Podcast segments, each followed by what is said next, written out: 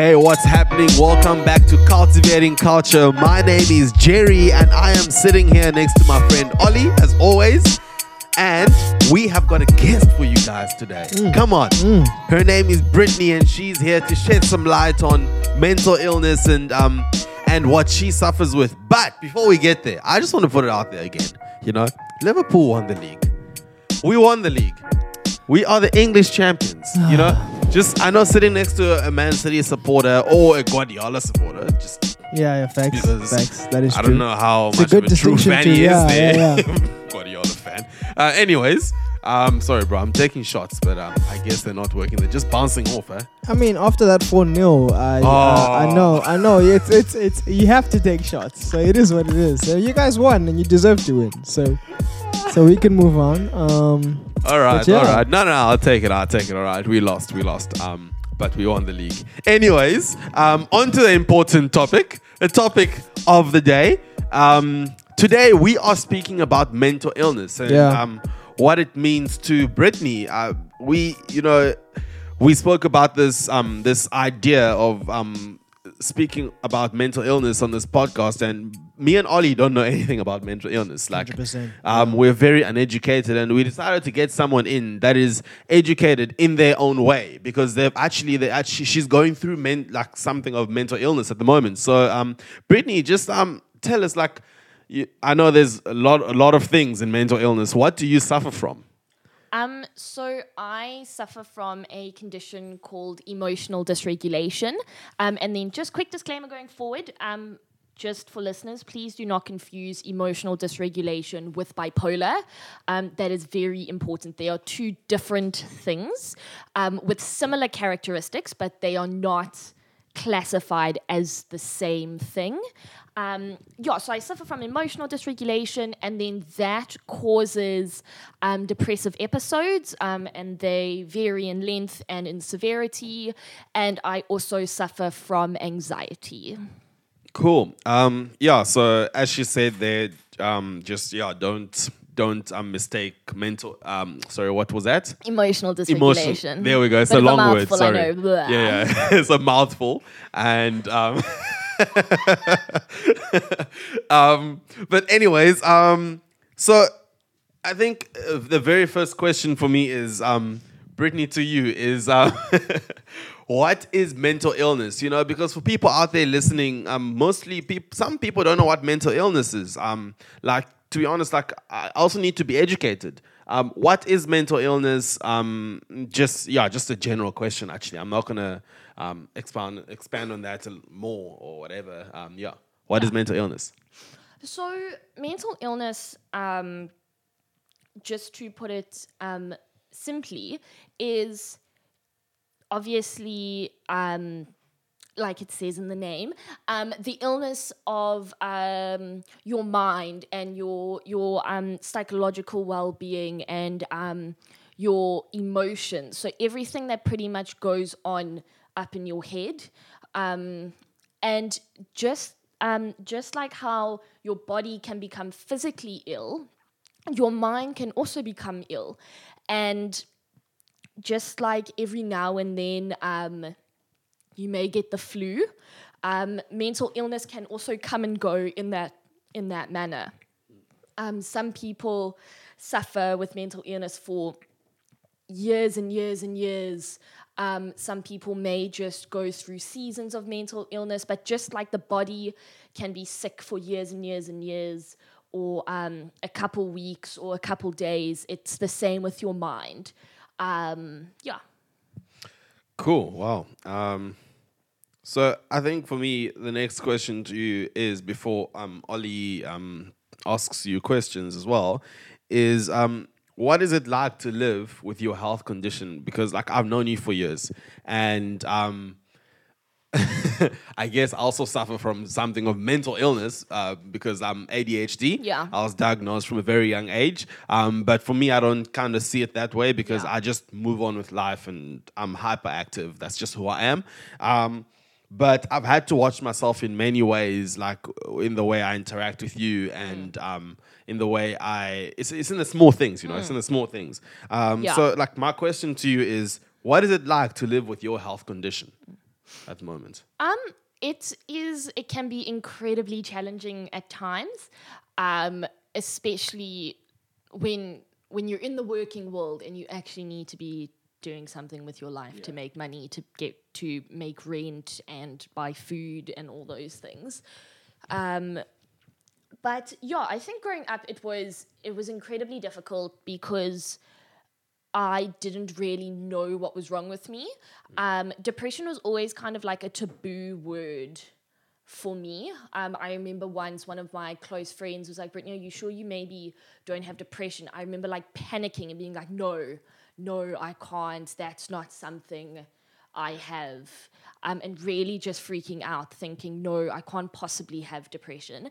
I know that I, um, I did, I was aware that I did suffer from anxiety, um, but and it was it was more social anxiety in high school, um, but definitely leaving it's definitely heightened, um, which can make day to day tasks quite tricky. Um, um, but yeah, I think it it was really tough, especially with the emotional dysregulation, which was a really big one. Um, so emotional dysregulation is obviously um, the dysregulation of one's emotions. So if you look at a graph, um, and if that represents someone's life, the line, the x-axis, if you will, um, where it meets the y-axis at zero, represents apathy. So you're not happy, you're not so you just blah in the middle. Um, and then below the line um, is um, hypoarousal. So things like sadness and depression. And things above the line is hyperarousal. Um, things like happiness and anxiety. And so there are there is a regulation zone um, above and below the line where you are able to both think logically and feel. And when you spike outside of the regulation zone, then you only then you only have the capacity to act on what you are feeling. There's no logical process. Um, and that can happen where if you see a snake, you walk into a room, you see a snake, you don't think, oh my word, it's a snake. Oh my word, I should react. Now I'm going to react. It's I see a snake and now I'm reacting. It's because you've spiked outside of the regulation zone. A family member could die. No one tells you, no, you should feel really sad now. And so, okay, I'm going to feel sad. It's you just act on how you're feeling. And so, with me, I don't live in the regulation zone. I am constantly acting out of emotion. So I have a vivid memory of losing my wallet and literally I just saw red. I lost my mind. And I was like, and in that moment it's it's embarrassing because you're you're not a kid and so you're kind of having almost like a temper tantrum and you having all these outbursts and you're thinking what could possibly be wrong with me? And because my family is very um my father is um quite tough love with me, and I am the oldest child. Um, and before I say anything more, please know I do love my parents. I hold nothing against them. They are a, incredibly wonderful people and they did such a, a, great job raising me. But obviously, with their generation, um, mental illness wasn't really a thing that was spoken about as much as it is now. And even now, it's coming more into the light and people are speaking about it more. But back then, it's no, suck it up like toughen up. You like put your big boy, big girl pants on and get on with it. And that was kind of how it felt growing up in my house. Um, and I was told often, um, you need to stop being so emotional. You um, need to put a smile on your face. Why are you so emotional? Stop sulking. Um, and that was really tough. So I really try to keep it all in and because I'm naturally an emotional person, anyone who knows me knows I'm emotional at the best of times. Um, I give off a lot of emotion, and more my dad than my mom really pushes back against that because he's not a super emotional person, but that's just the way he is. That was how he was born. Um, and that's something I've had to come to terms with, knowing that I won't get as much emotional validation from my father as I'd like. And over time, I've come like I've become okay with that. But it was really tough because I didn't really understand. I thought I honestly for a long time thought I was crazy. And then one day I was under a bit of time pressure and I was running late for something and I couldn't turn left at a robot or for international listeners a traffic light. Um, and I vividly remember losing my mind and putting my elbow through my window. Just my dri- just just put it through and in that moment, I was like, Brittany, let's go talk to someone about this. um, because that was a very expensive outburst. Um, and just chatting, so I see a um, psychologist once a week, and I've now started seeing a psychiatrist as well. Um, but just chatting and getting a space just to process how I was feeling and just literally just went there to be like, what is wrong with me? So I thought originally that I may have suffered from bipolar. So I went and thinking that. And we started to discuss this more. And when she put on the table emotional dysregulation and she explained it to me, just there was just such a relief because literally the only thing that went through my mind was, oh my gosh, I'm not crazy. Which was such a relief because for a very long time I thought that I was losing my mind, that there was something really wrong with me and all I had was a mood disorder. Um, and from that day, it's just gotten so much better because I'm so aware of it. Like she gave me, um, it's called the worry tree. Um, and it is like it is for children, but it's so helpful. It's a Christmas tree, and at the top it says, Why are you feeling worried or anxious? Can you solve it? No let go of the worry. Like, can you solve it? Yes. How, like, when can you do it? Right now, solve it, let go of the worry. Later, cool, schedule it, sort it out, let go of the worry. And just like that, like having to retrain myself of thinking what's the worst outcome, what's the most likely outcome, what's the best outcome of the situation. If the worst outcome happens, will it matter in a week, in a month, in a year? All these things just to like not freak out when things happen. Um, so yeah. Well, yeah. Thank you for um, sharing that. I think um, also thank you for coming.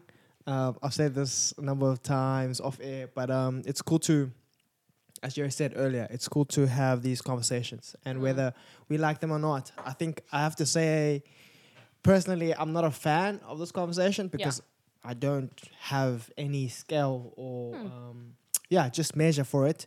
So when Jerry said let's let's let's chat about this, I was like, I mean, for sure, we'll we'll learn at the very least. Bring it through. Um, no, yeah, for sure.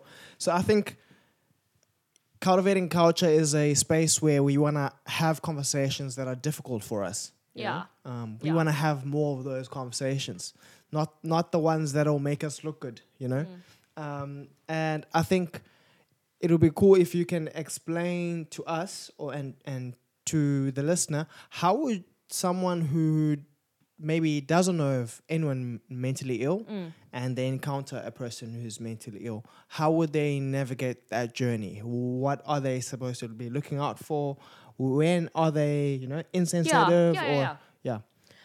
Um, so I think uh, um, the important thing, so probably the main thing that I would suggest doing first is find out what mental illness they suffer from, because just like you have various different bodily illnesses um, that require different treatments, you have a variety of mental illnesses. It's no longer just anxiety, depression, bipolar. Mm and ADHD, for example. It's no lo- it's no longer just that. It's there's so many things, um, and so finding out specifically what the illness is.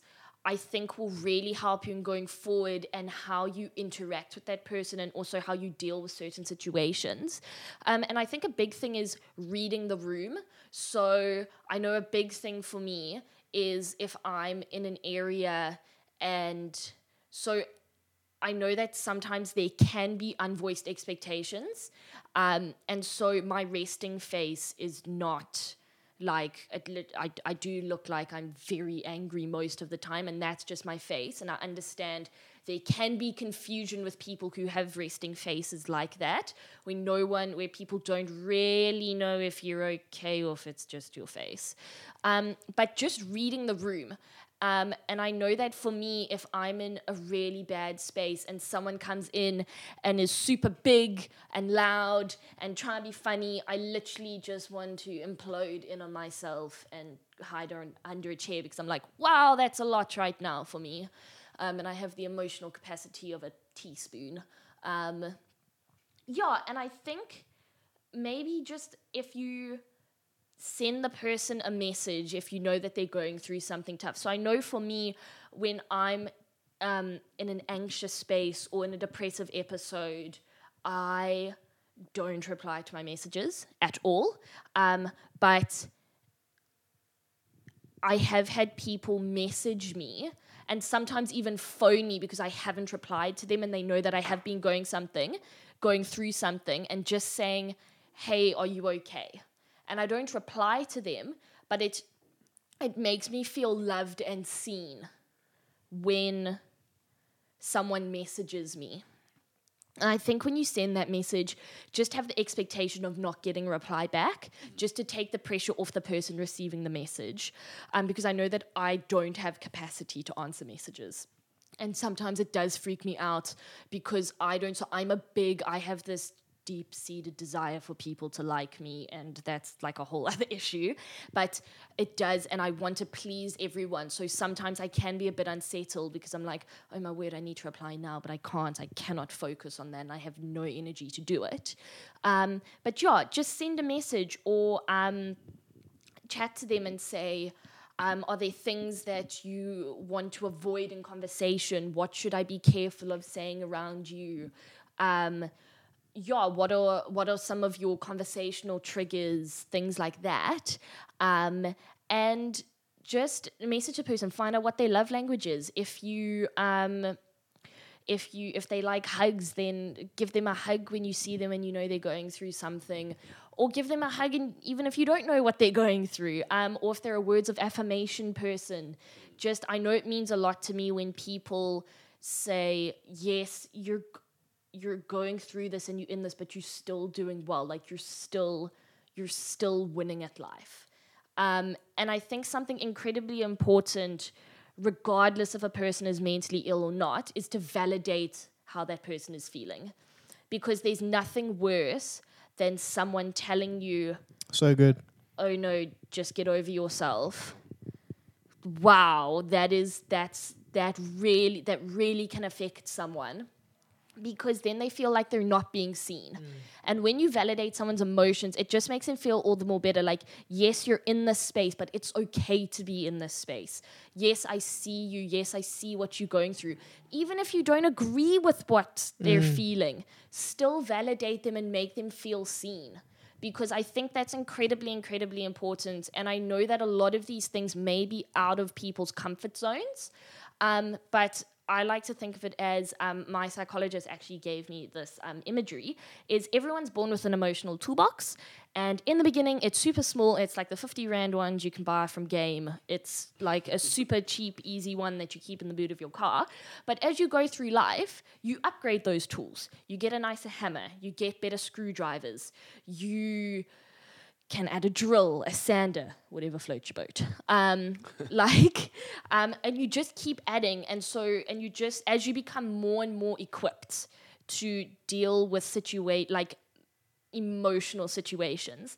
And some people's toolboxes will be bigger than others. So I have an incredibly large toolbox, um, just because of what I've gone through, what I do go through, and because I am naturally very empathetic. Um, whereas my dad, on the other hand, doesn't have that big of a toolbox.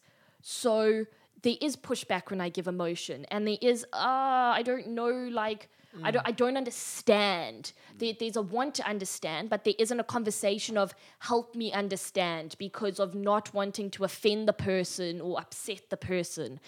Um, and sometimes, so I've had to accept my dad's toolbox is the size, the size that it is, and it's not going to grow. It isn't, and I've had to become okay with that. But I think it's incredibly important, especially for younger people, to keep growing their toolboxes because there will always be a tool in your toolbox to help you with something, even if it's not best fitted for the job. You can make it work, which I think is incredibly, incredibly important.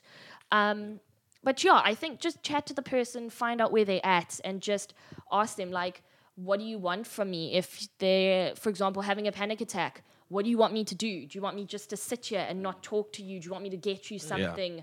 Um, if they um, having really bad issues at home and they haven't left their bed in days, like, do you just want to go for a drive? I can talk. You don't have to talk. We don't even need to talk. Let's go somewhere. I've done that with one of my friends a couple times. Yeah. And they just really appreciate it because it gets them out of a headspace. We can chat a bit. And then, yeah, and then they go home and they're feeling a little bit better. It may not do the world of difference, but it definitely, it definitely has some effect. So, um, I've heard people say this a lot about um, triggers and things that trigger like uh, a certain emotion um, in people with mental illness, right? Um, and like as for me as a person that um, is I, like I'm, I'm I can't really sense like I can't feel a room sometimes when I walk in because Yeah. I'm just that type of person. I'll just I'm just loud and that's just who I am.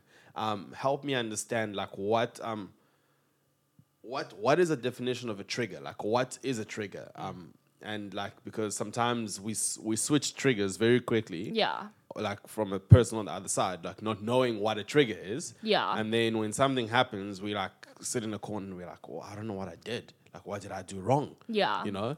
But that other person, like the person that whose trigger you've like Yeah. switched is like freaking out and you're like, what the hell? Yeah. Um, what is a trigger? Like for someone, for uh, a listener listening right now who doesn't know what a trigger is, like Mm. what is a trigger? So a trigger, um, just a brief explanation, is just something that um, can happen. It can be like an actual physical event, or it could be someone something says, or something a person sees that sends them.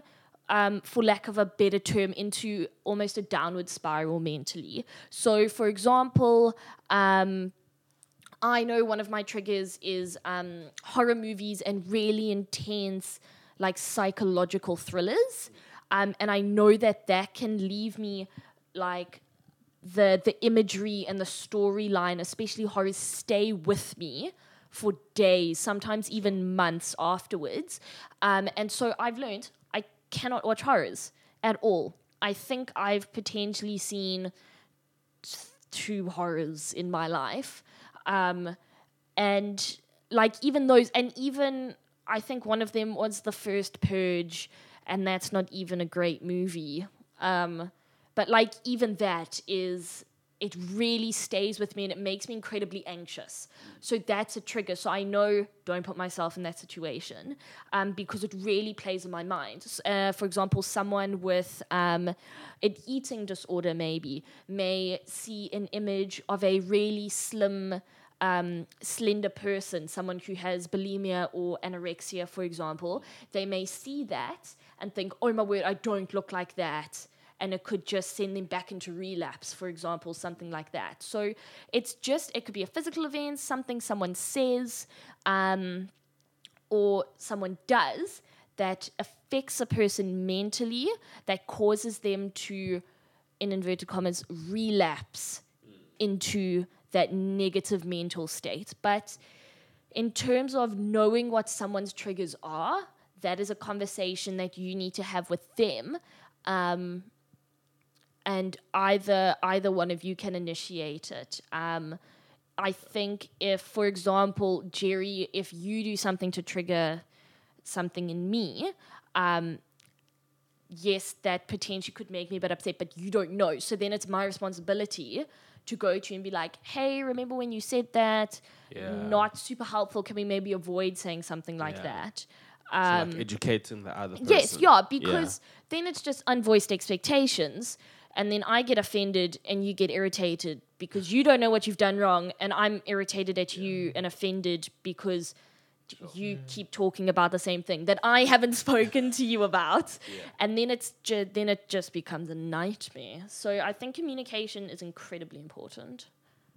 Sure, that's very cool. So communication is important. Communication. Um, and this is something I've heard a lot of people um, say, and um, I think it's become, and I, I think we spoke about it in our um, in our conversation just now, um, off air.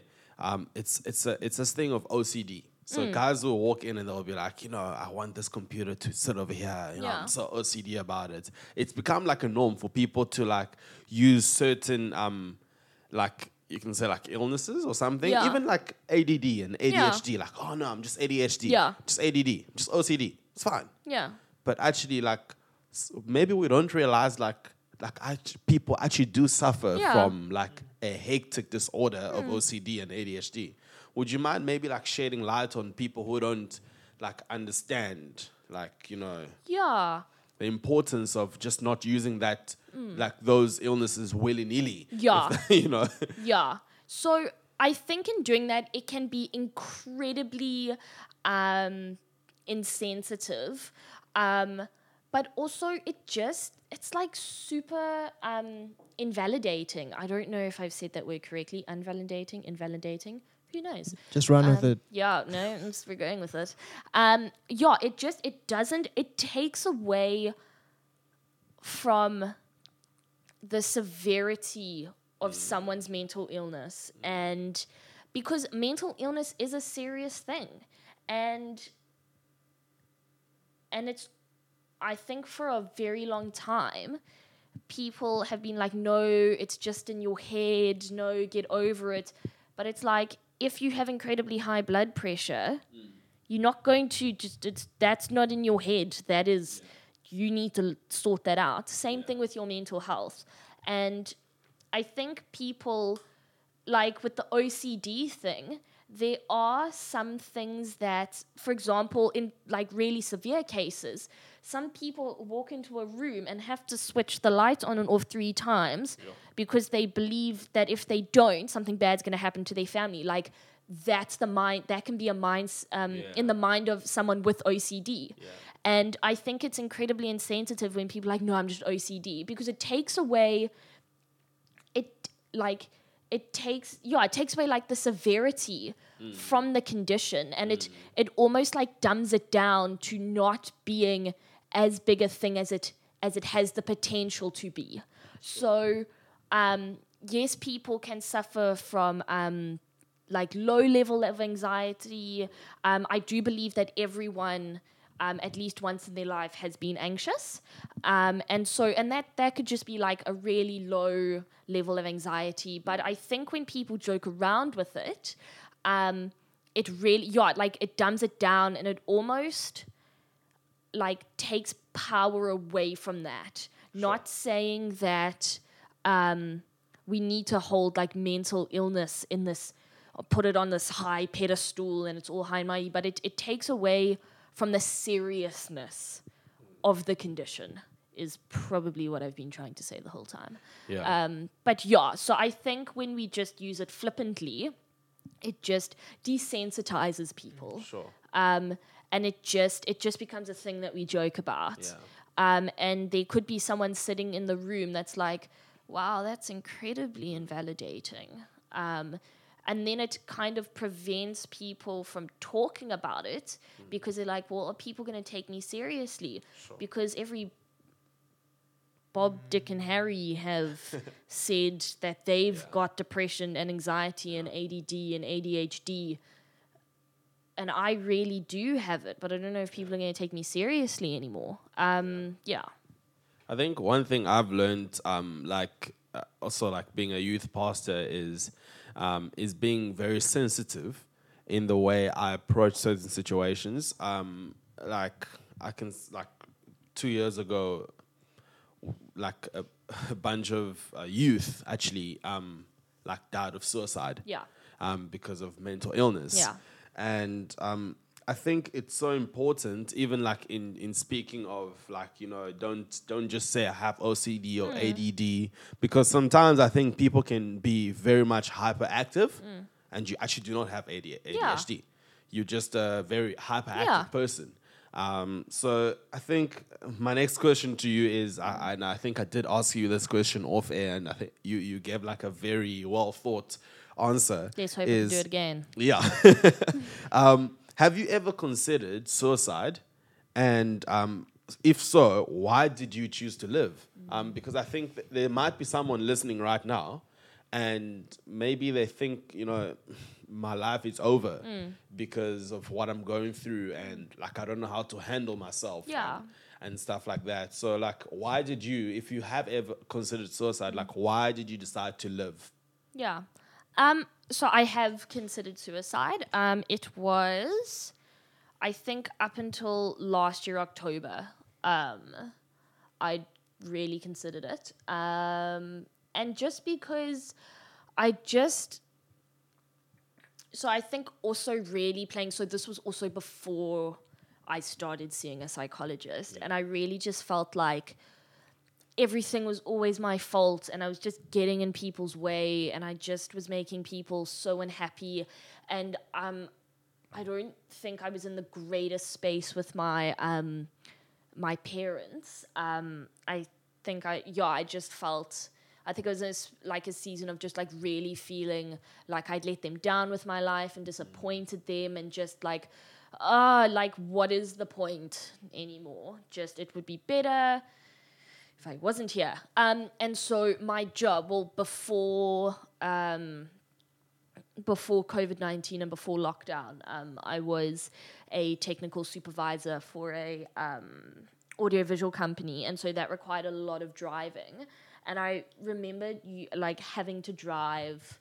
Um, or driving um, to and from site, and just like really gripping the steering wheel, um, and just really just wanting to like put the pedal to the middle and just jerk the steering wheel and just drive into a ditch or flip the car or something. Um, yeah, and I really, and for a very long time, I really, really considered that. But then I think also something that stopped me um, was the thought process of, um, oh, well, you probably don't even deserve to get out this way. So knowing you're like, you'd probably stuff it up and survive. Um, and then that leads to uh, like a whole other mess. Um, but yeah, I think I chose live because I just, I realized that I that I had a problem, um, and I came to terms with having a problem, and I think when I did that, things started to settle down, and when I started speaking to people, um, when I was making people aware, um, I remember um, I was driving to an action hockey game um, a couple years ago, and just I don't even remember why, but like all I wanted to do was just drive my car off the road.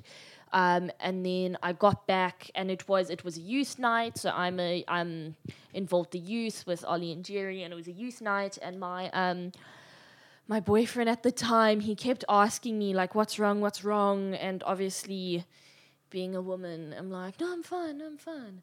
Um, willing him to telepathically know what was wrong with me. Um, but um, no, and eventually, eventually, I told him. Eventually, it all just came out. I was like, I just want to drive my car off the road. I just don't want to be here anymore. I just wish I was dead. All these things. Um, and he said, you should like. I really think you should speak to someone.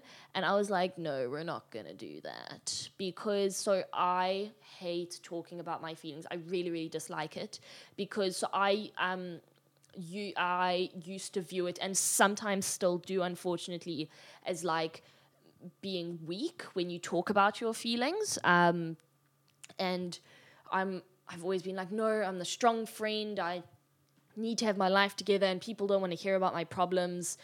But people actually do. And so my boyfriend at the time he actually contacted someone and was like please speak to Brittany. And so from there, we started meeting, started chatting, and I found that the more people I spoke to about it and just forced literally had to force myself to open up to people. Um, and i didn't and this wasn't me spilling my whole life story. This was just telling people enough so they knew that there was an issue. Um, it, it almost started holding me accountable in a way to like live day to day if that's making sense. Like so the more people that knew the more reason there was to keep on living. Yeah. And when you give people the opportunity, they really do pull through for you. And yes, people can be fickle and useless at the best of times, but people can also be incredibly amazing and generous and loving if you give them the opportunity to. And I really, really found this out during that time. Um, but yeah, I think yeah, it's it's an incredibly tough thing to admit that you're wanting to do that. Um, and it is really, really tough. And I think um, choosing to live as well, and this isn't me um, like tooting my own horn, not at all. But I think it's an incredibly brave thing to come from that and to keep on fighting to live and choosing to live, um, especially for people who are trying to battle it themselves. Um, but I definitely found that speaking to people really brought a new perspective and really showed me that people actually did care and people actually did love me. Yeah. Yeah, I think if you if you're out there struggling with um, anything um, related to like mental illness, like don't stay quiet. Like speak to a loved one. Um, Yeah. speak to people um, because I think bottom line is family and people do care. People around you do care and um, seek help. Um, and it, as Brittany said, it's not that easy. Yeah. Um, but it's definitely helpful. Um, Ollie. Yeah, I think. Um, can you speak to the fact that a cou- most people I speak to about this conversation, um, they don't know, they don't have any story that's close to home about mental illness. So Yeah. then the conversation becomes it's an excuse. Yeah. People use that to, you know, hide behind whatever Yeah, the reasons yeah. are, or get a pass in society. So yeah, can you speak to that? Do people um, hide behind it? Is it using an excuse? Um, yeah, does that help the conversation? Yeah, just Yeah, um, I think I think I'm going to be honest now. Um, hopefully, I don't offend too many people with mental illness. Um, but yes, I do think that people do hide behind it. Um, but yeah, I think it becomes tough. There's a very fine line, the way I see it, as as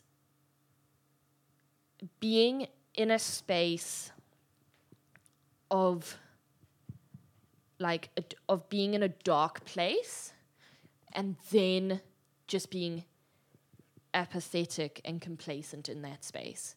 So, yes, there is a time to feel what you are feeling and to live in that and work through that and live that out. Um, but then there also becomes a time where you become complacent and comfortable in that space. So, a, um, a practical example is um, during lockdown. Um, so I do the admin and operations um, for the youth, um, for Jerry and for Josh, the youth pastors. And so this requires, so everyone was filling in feedback forms, and there were a lot of Google sheets and drives and all those things.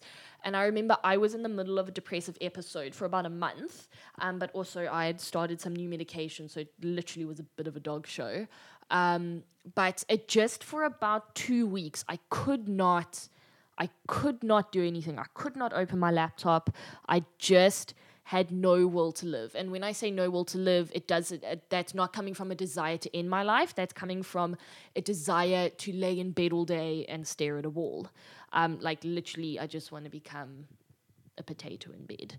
Um, and yeah, and for two weeks I was in that, and then I started to feel like I could start doing life a bit more. Um, like yes, I could open a laptop. Yes, I could do a bit of admin, but I chose to live in that state for another two weeks. Um, and that was me using my mental health as an excuse Th- because I had become comfortable and complacent in that space. Um, and I was just using it as like a get out of jail free card, um, which isn't okay because, again, that it doesn't aid in the fight for mental health. Um, yeah, it really sheds a negative light on mental health. So please hear what I'm saying and not what I'm not saying. Um, again, I do feel like you need time in that space to feel what you're feeling because what you're feeling, even if it's completely irrational, still matters. It's because it's how you feel. Um, and no one can tell you otherwise because that's what's going on for you and that's okay. But as soon as I think you'll know when you can start doing things um, little by little, but when you choose to live in that vegetable state, if you will, um, then I think you can start using that as a get out of jail free card, which I don't think is helpful because no one should be living in that space permanently.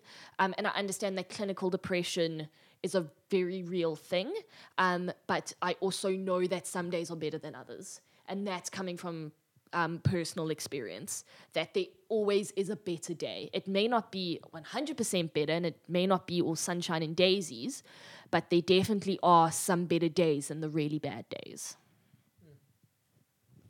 Yeah. Wow. Yeah. I think Thank that, you. yeah, that's a, that's a very good answer. Um, good question, Ollie. Um, I think what one, well, not not last question actually. um, another question for me is, um, are they from my side, um, and for someone who doesn't suffer from mental illness, uh, illness, sorry, um, are there any behaviors I can change um, or be mindful of to avoid causing f- further harm, you know, to people with mental illness? Um, Um, I think again, like we were speaking about in the beginning, is just it's just reading the room, and so if so if you are aware that so for example you Jerry, you know, like you can see when I'm not in a good space, and then you know when you come in being a chop. I'm at the end of a very short rope.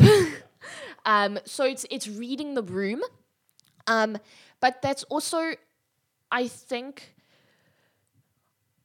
you need to have an honest conversation with that person if you are wanting to know because it differs for everyone. So sometimes I'm in a really bad space where I don't want to hear a really bad joke or I don't want you to be loud and up in my face. But there's some days where I am still not in a great space, but a better space, and I can hear a really bad joke and you can be up in my face. Um, so it really depends on the person and also again the type the type of illness yeah, um, yeah it varies from person to person but i think um, yeah there's an honest conversation that needs to be had. Um, and if you're not aware of someone who has a mental illness, then I mean it's on them to like if you just being yourself, yes, they can get irritated, but then after they get irritated, then they need to come and speak to you to ask you to change how you behave That's good. in certain situations. Um, and maybe even just like have a code word. Just be like, I don't know, pineapples. And when I say pineapples, you guys know that if you come near me, I will break you in half. Yeah. Like, just you need you need to communicate. You need to be honest. You need Yeah. to be honest. You and it's you have to be vulnerable. Yeah. And with mental illness, you have to be as much as you may hate it. You really need to be. You don't even need to be super vulnerable. Just be vulnerable enough for people to see that you're going through something and what you're going through is legitimate. Um, yeah, and then from there, it's it's a journey for everyone. And sometimes you'll get it right, sometimes you'll get it wrong. Yeah. Yeah. You know what I find um with um like mental illness, it's all in the mind. So you can't as like for me, like I can't really see what's happening in your mind. Yeah. As with physical Ill- illness, like you can literally see the person's sick. Mm. Um, and like when they go for an exercise or something um that's gonna make them feel better, you can see like, okay, cool, this person's working out Yeah. to feel better. So like my question to you now is like what do you do for your own mental illness just to like keep you not going? Mm. Yeah. Like on a daily basis, like um you feel bad and maybe you Yeah. wanna do something that just kind of like uplifts your soul a little bit. Yeah. Or your mind Yeah. rather. um yeah, so like what what sort of activities do you do? Like Yeah. running, dog, So I. cat? You try and walk that cat, he'll die. For those of you who know, Smick is still alive. Um, um, yeah, I um, my mind's gone blank. I um, so I do various things. So something I've done personally for me is I've taken myself off social media. Don't have Instagram, don't have Facebook, don't have TikTok. Um, the only thing I have is Pinterest. Um, just because it would just it wouldn't make me feel great about myself um seeing like videos of people living all these happy lives. And i i know that life behind the camera is never what it is on camera um but try telling your irrational brain that. Um yeah, so took myself off because I I found myself starting to l- try and live my life through these people, um, and it just wouldn't make me feel great about myself because oh I don't look like her, or oh I can't travel like they do, or oh I don't have a boyfriend, or oh I don't have cool clothes like that. Um, like I doubt so. Um, I was never really that into TikTok when it came out. Um, but we all know that TikTok is a black pit of death. Um, so occasionally I would like spoil myself and uh, and download it and then do the nine hour binge and then delete it. Um, but I remember once I just had such a bad mental spiral and I was like, I'm gonna die alone. I'm never gonna find a boyfriend and my life sucks. Um, pretty much what I literally said that to my therapist the next week. I was like, I'm gonna die alone. And it just it's so interesting how social media affects everyone differently. And so from that day i had to make a decision to not download tiktok. And yes those things still tempt me because i'm like oh just a look. But we all know a look turns into nine hours very quickly. Um, yeah i um, go for walks with my dog. Um, yeah when i feel like i just need to get out and be by myself and be in my head. Um, i one of my favorite um, podcast series is um, No Such Thing as a Fish, um, which is by the QI team in the UK. And basically, it's just four people and they research four random facts for the week and they talk about it, and it is incredible. They speak about hagfish and sausages and trains and bridges and just like the random like the randomest things like an a crocodile has two aortas, one to the stomach and one to the lungs, like random things like that. And it just is really funny. And I love British humor. If you love British humor, go check it out. Um, shout out to them, love them. Um, I collage online. Um, found a really cool collage site and basically I sit down I'm like how am I feeling let's put that into words and sometimes they're incredibly dark and sometimes they're light and fluffy and they're full of color and it's awesome and I actually made one today and there were people screaming and crying and there was fire and there was drowning and because that was just how I was feeling. So I put it on the page and kind of when it's on the page, you're like, oh, there we go. And you can make it look pretty and it's great. Um, I um, journal, not often. Um, I always used to think that journaling was like stupid. I really, really did.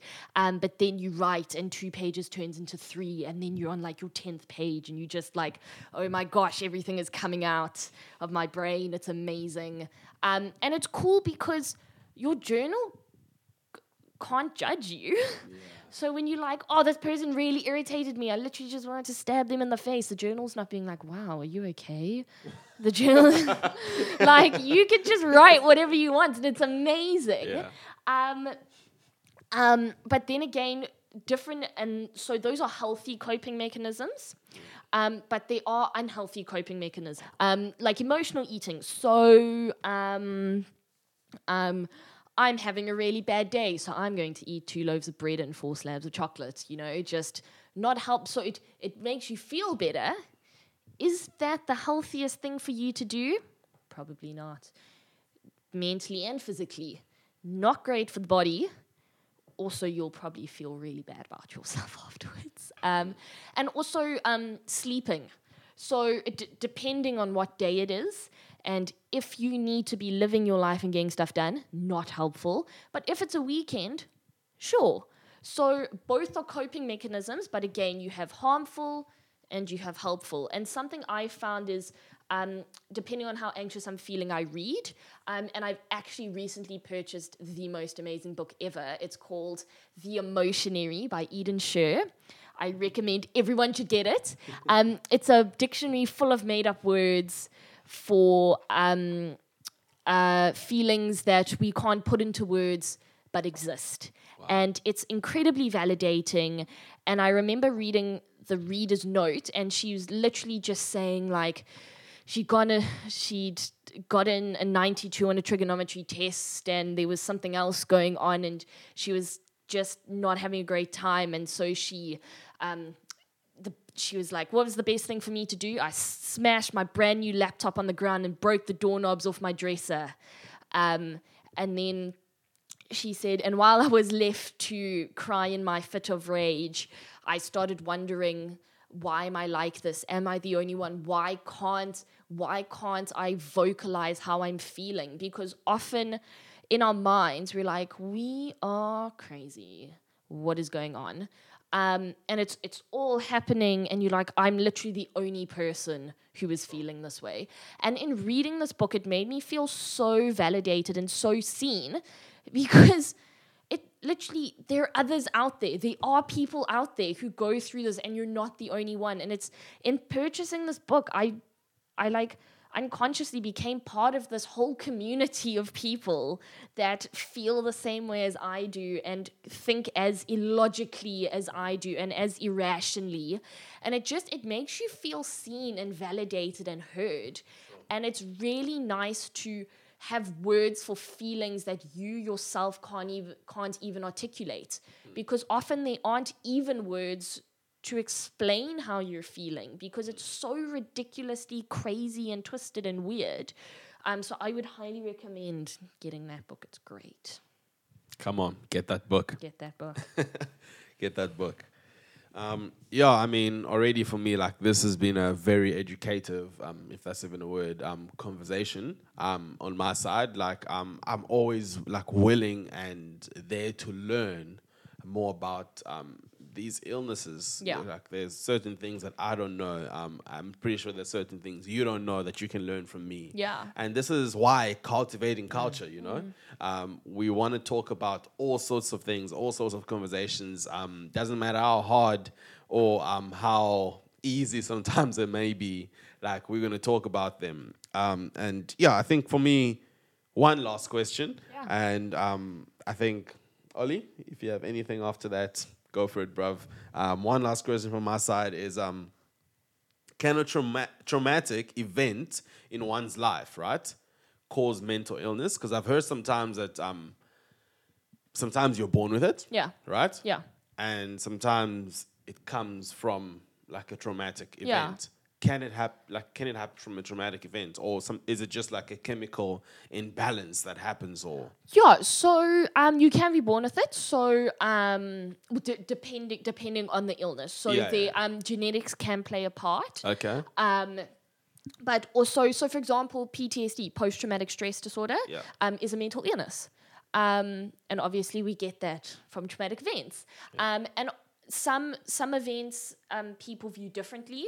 So whereas I may think something is in- extremely traumatic for me, um, or where to you might be being like, okay, cool, let's move on with our day. Um, so it's it's how we perceive things. Yeah. Um, so I remember, so I'm a lifeguard at um, Big Bay Beach, and two years ago, I think two three years ago, um, we um, my squad was on duty and we were packing up for the day, and um, we um, got a call that there was a possible drowning. And so we raced down. We couldn't find the person. Someone was like, no, I think there was a body in the water floating there. So now we like, it's like 10 kilometers of beach here. Yeah. And we don't know. So now we're looking. And so I went with um, another guy to get the rescue boat. And we took the boat out because we were going to start grid searching the ocean. Um, and then we saw they were on the beach giving him CPR, and so we were all involved in that. And um, I did CPR on the guy, and the paramedics were there, and it was a whole thing. And you, I re- remember looking at him and being like, "Oh, please, Jesus, let him live." And long story short, he died. Um, and I think the frustrating thing was he was hypothermic and someone who's hypothermic you can't declare dead until their temperature has regulated. Um, and so we did cpr for 40 45 minutes um, and he'd been in the water for ages about an hour and a half um, and just like the hopelessness of it you like what what is the point? and because obviously now with my emotional dysregulation and not knowing that it just really really sent me into a down of a lot of guilt because I'm like, if I'd gotten there sooner, so I was one of the last responders. So a lot of other people got there before me. And yes, I still did CPR and I was still involved in trying to resuscitate him. I still, they were still like, I could have done more, I could have done more. But the person, I remember the person who got him out of the water, um, that really, really affected him. Um, and he had to go for counseling and he was fine. And then I think a couple months later, it, it hit him again and he really struggled with it. So traumatic events really can do that to you, um, especially if you don't deal with them. Um, so even when you do deal with them, you may suffer from a mental illness, but probably not as severely as if you don't deal with them. Um, so that that was just that was just a personal experience for me. Um, and I think I think I did go into the depressive episode after that. Um, for a couple days, I was like, I literally could, and I was very anxious after that all the time. And I remember to get myself out of that, I went and sat another duty a couple days later, um, on a quiet day. And I remember every time, um, one of the main lifeguards looked at his phone, like my like literally, it felt like my heart stopped because I was like, I can't, I can't do another drowning, I can't. Um, and it's interesting because sometimes I still remember that, and I remember what his eyes looked like. And his name is actually Neil Breslin. He was from Bellville, and he was fifty years old. Um, and the really tough thing for me was they just summed it up to be a suicide, which is like a really crappy thing um, to do. Um, but and I think I think what really affected what really affected a lot of us was um, no one knew who he was for two weeks. He could have been a homeless guy. He could have been a foreigner. Like there could be people missing him. And just like that downward spiral of thought processing like what if his family's looking for them? Will we ever find out who he was? Like where he was from? Like he had a home. What if he had kids? Like what if his wife was pregnant? What if what if what if what if? What if i'd gotten there sooner what if i could have done more? All these things really just play into it. Um, and i think that's the same with any traumatic experience, whether it be a car crash, an airplane crash, a boat sinking, someone being shot in front of you, death of a loved one, um, all those things. I think if you don't manage your mental state properly after that, it really can be, um, quote unquote, a gateway to mental, to becoming mentally ill. Wow. Sure. What a what a tough conversation. Um, but thank you so much for being here, Brittany. Yeah, no, thank you for having me. Yeah, I think uh, I've I've been literally staring at you this whole time you've been speaking. But um, yeah, thank you again for. I guess we came to you in a way, and you came to us. Yeah. But um, yeah, like I think this definitely deserves a a a more broader conversation. Yeah, Yeah. I'm not sure if that looks like a part two or I don't Definitely. know. Season Um, two.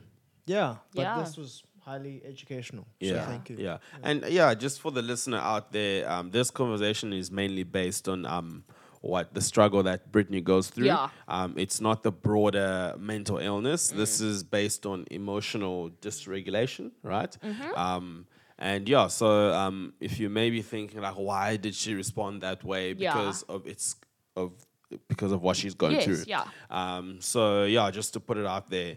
Um, and yeah, and, and if you're listening, as I said before, and um, you you you you're trying to figure out like should I get help or whatever, like I would highly recommend get help. Yeah. Get help. Um, speak up. Don't stay quiet. I think um, yeah, the, and the reason we're having this conversation is to also educate our friends out there that don't know anything about mental illness. Mm. Yeah. That it is a real thing that um, we should actually, um, as as people that have not gone through mental illness, we should be sensitive Yeah. to the other party. Um, so yeah, um, that is sixty minutes of talking. Um, Sorry, can I add something Yes, very please. Sorry. Um, just something that's quite helpful. Um, sorry, I've just been thinking about it now.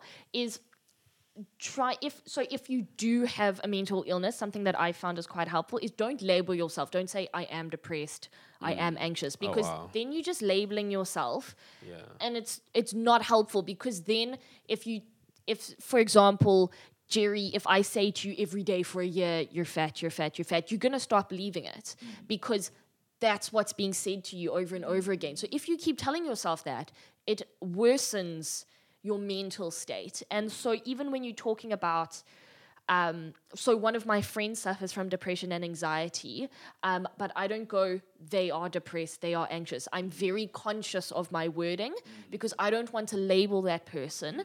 Um, and also, just a quick disclaimer, um, I have been clinically diagnosed with these things by a qualified counseling psychologist. Um, and please don't go onto the internet and start diagnosing yourselves um, because that could also really not help your mental state. Um, seek professional help. Um, because so I went into my psychologist's um, psychology session, my first one, thinking I had bipolar, and it was something completely different. So don't go around self-diagnosing because that's not helpful for anybody.